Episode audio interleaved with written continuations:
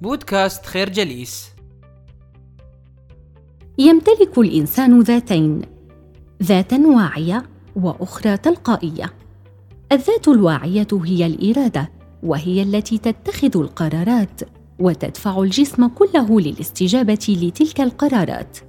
مثلما تقرر أن تمسك القلم وتكتب فأنت بالتالي تفكر وتخطط. فتحرك عضلات يدك بإرادة كاملة منك.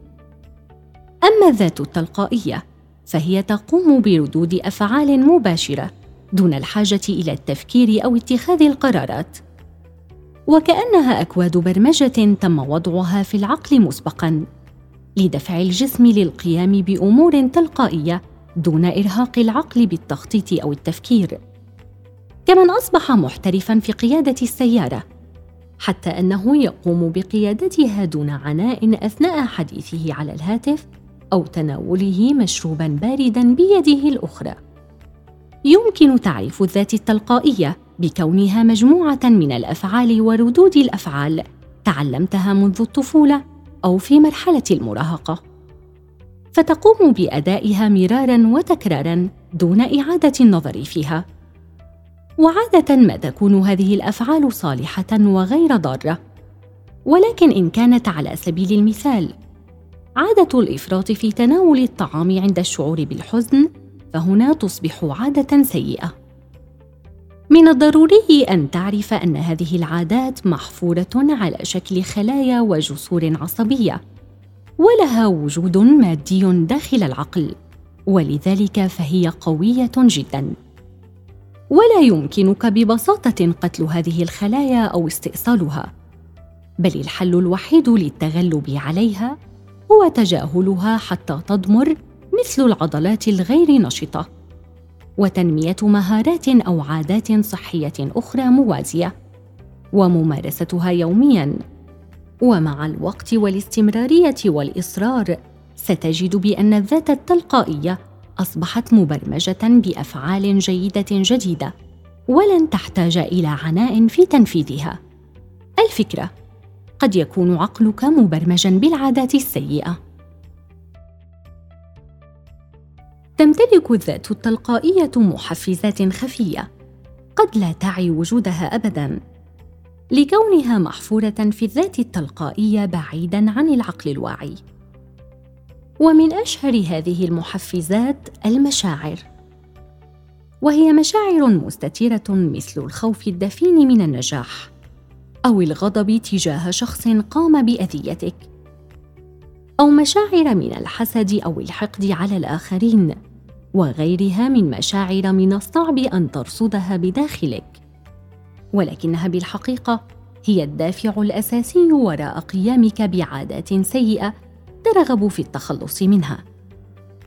بل وتقوم الذات التلقائية بإنكار تلك المشاعر كنوع من آليات الدفاع عن النفس حتى يصبح الإنكار أسلوب حياة يضر بصاحبه. مثل المدخن الشره أو المدمن الذي ينكر الآثار السلبية للمخدرات على حياته وحياة أسرته. ولحل هذه المعضلة عليك بتدريب الذات التلقائية كما ذكرنا على تمرين التحكم في النفس. التمرين يسمى التأمل الاستغراقي العقلي. خطوات التمرين هي كالتالي اولا البحث عن مكان هادئ للجلوس باستقامة. ثانيا غلق العينين والتركيز على حركة التنفس فقط ومنع أي نوع من الأفكار الأخرى التي تحاول تشتيتك عن التركيز. ثالثا محاولة الجلوس هادئا لمدة نصف ساعة على الأقل. ومهما هاجمتك الأفكار أو الذكريات سرعان ما تحاول منعها ومعاودة التركيز. مع تكرار هذا التمرين يوميا تصبح أكثر قدرة على السيطرة على النفس والمشاعر. وتصبح قادرا على فحص مشاعرك ورغباتك بهدوء ووضوح تام ومصالحة مع الذات. حتى تتمكن من معالجة إيه مشاعر ومن ثم العادات المترتبة عليها. من خلال هذا التمرين ستصبح هادئ البال وأكثر تركيزا وابتكارا في عملك وحياتك. الفكرة الخوف والإنكار من محفزات الذات التلقائية. يشتكي الكثير من الناس عن ضعف إرادتهم أمام مغريات العادة السيئة. ويقولون بأنهم لا يستطيعون التحكم في شهواتهم أو رغباتهم أو يصفون أنفسهم بالمندفعين والمتهورين وسريعي الغضب. ولا يمتلكون السيطرة على تلك الأفعال. الخطأ الشائع الذي يقع فيه مثل هؤلاء هو ان فهمهم لقوة الإرادة فهم خاطئ. فالإرادة هي مهارة يمكن اكتسابها عبر التدريب والتمرينات العقلية وليست صفة موجودة في بشر بعينهم فقط. تمرين التأمل الاستغراقي العقلي كما ذكرناه هو واحد من تلك التمرينات العقلية ولكن يوجد الكثير من التمارين الأخرى. منها تمرين قوة الإرادة ومن الأمثلة عليه محاولة السيطرة على عادة الإفراط في الطعام. فالشخص البدين لا يمكنه كبح رغبته في تناول شطيرة دسمة لأن قوة الإرادة لا تأتي في يوم وليلة. تحتاج على الأقل إلى ثلاثة أشهر من محاولات رفض الطعام حتى تتمكن تلقائيا من رفض الطعام الدسم. حيث أن عليه المحاولة يوميا لرفض الطعام الدسم. سينجح مرة ويفشل مرة. ولكن في كل مرة ناجحة يزيد من فرص نجاحه أكثر في المستقبل. وبتقوية تلك الإرادة يوميا على مدار أشهر يصبح من السهل عليه أن يبتعد عن الطعام الدسم. يمكن ممارسة ذلك التمرين على مستوى العقل فقط وسيعطي نفس النتائج الرائعه أي بتخيل رفضك للمأكولات الدسمة في عقلك فقط؟ يمكنك على سبيل المثال تخيل نفسك بطلا خارقا ترفض الشطائر والحلويات بأنواعها.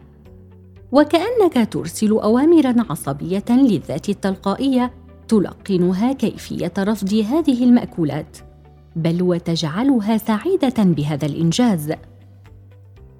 تمارين السعاده أيضا لها دور فعال في زيادة قوة الإرادة والثقة بالنفس. كلما تخيلت نجاحك فيما ترغب عمله زاد شعورك بالقوة ورغبتك في السيطرة على رغباتك. يمكن أداء تمارين السعادة عبر تخيلك لنجاحاتك الصغيرة على مدار اليوم. رفضك للحلوى مثلا ثم تلذذ بالشعور بالإنجاز. لأن الإنجاز يحفز الذات التلقائية في إعادة نفس الأفعال للشعور بالرضا عن نفسها حيث يعتبر مكافأة لها. يمكن أداء مختلف هذه التمارين للتخلص من أي عادة سيئة كالتدخين أو سرعة الغضب أو شراهة التسوق أو عادة الاكتئاب. الفكرة تمارين تقوية الإرادة والسيطرة على الذات لها أثر كبير في التخلص من العادات السيئة. لو قارنت حياتنا اليوم مع حياة أجدادنا سترى مدى الاختلاف بين إحساسهم بالسعادة وصحتهم التي تفوق صحتنا وأحاسيسنا بالسعادة اليوم. والسر هو كون حياتهم بسيطة. ففي مجتمعاتهم الصغيرة كان كل واحد منهم يعرف دوره ببساطة. ولم يوجد تلفاز يعرض لهم يوميا اخبارا كئيبة عن العالم ويخبرهم بمختلف المنتجات المعروضة في الإعلانات. إلى حد يصبح قرار الشراء امرا مرهقا. وعاشوا في قرى صغيرة يتغلغل فيها الهواء المنعش ولم يحتاجوا يوما للمكيفات التي نستخدمها اليوم. أما عصرنا الحالي فيتسم بالإرهاق والإنهاك حيث يبحث كل فرد عن دوره في الحياة ويجري خلف طموحاته الكبيرة حد الاستنزاف. حتى أن فكرة السيطرة على النفس نفسها وقوة الإرادة تسبب الضغط العصبي في حد ذاتها. كل ذلك التوتر يضر بالجهاز العصبي. ويجعله أقل قدرة على اتخاذ القرارات الصحيحة. ويسمح للذات التلقائية بالتدخل كنوع من إراحة العقل. فتجد نفسك تتوجه تلقائيا لتناول كميات كبيرة من الطعام للإحساس بالسعادة أو مشاهدة التلفاز أو الإنترنت لساعات طويلة للإحساس بالراحة. أو شراء منتجات لا تحتاجها لمجرد شعورك بالإنجاز أو الرضا. ومحاولة مخالفة تلك العادات سيكون بمثابة تهديد لسعادتك الداخلية وشعورك بمزيد من التوتر والضغط العصبي. إن كنت تعبت من كثرة المحاولات وقررت ألا تحاول مجددا اذا أنت تحتاج إلى الراحة.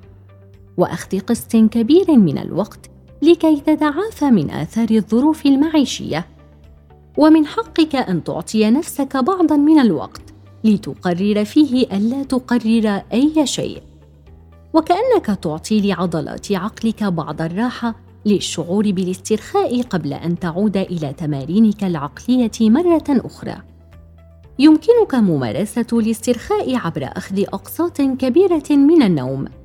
وممارسة التأمل والسكون والاستمتاع باللحظات السعيدة في اليوم مع أحبائك وتنمية روح الدعابة واللعب لديك.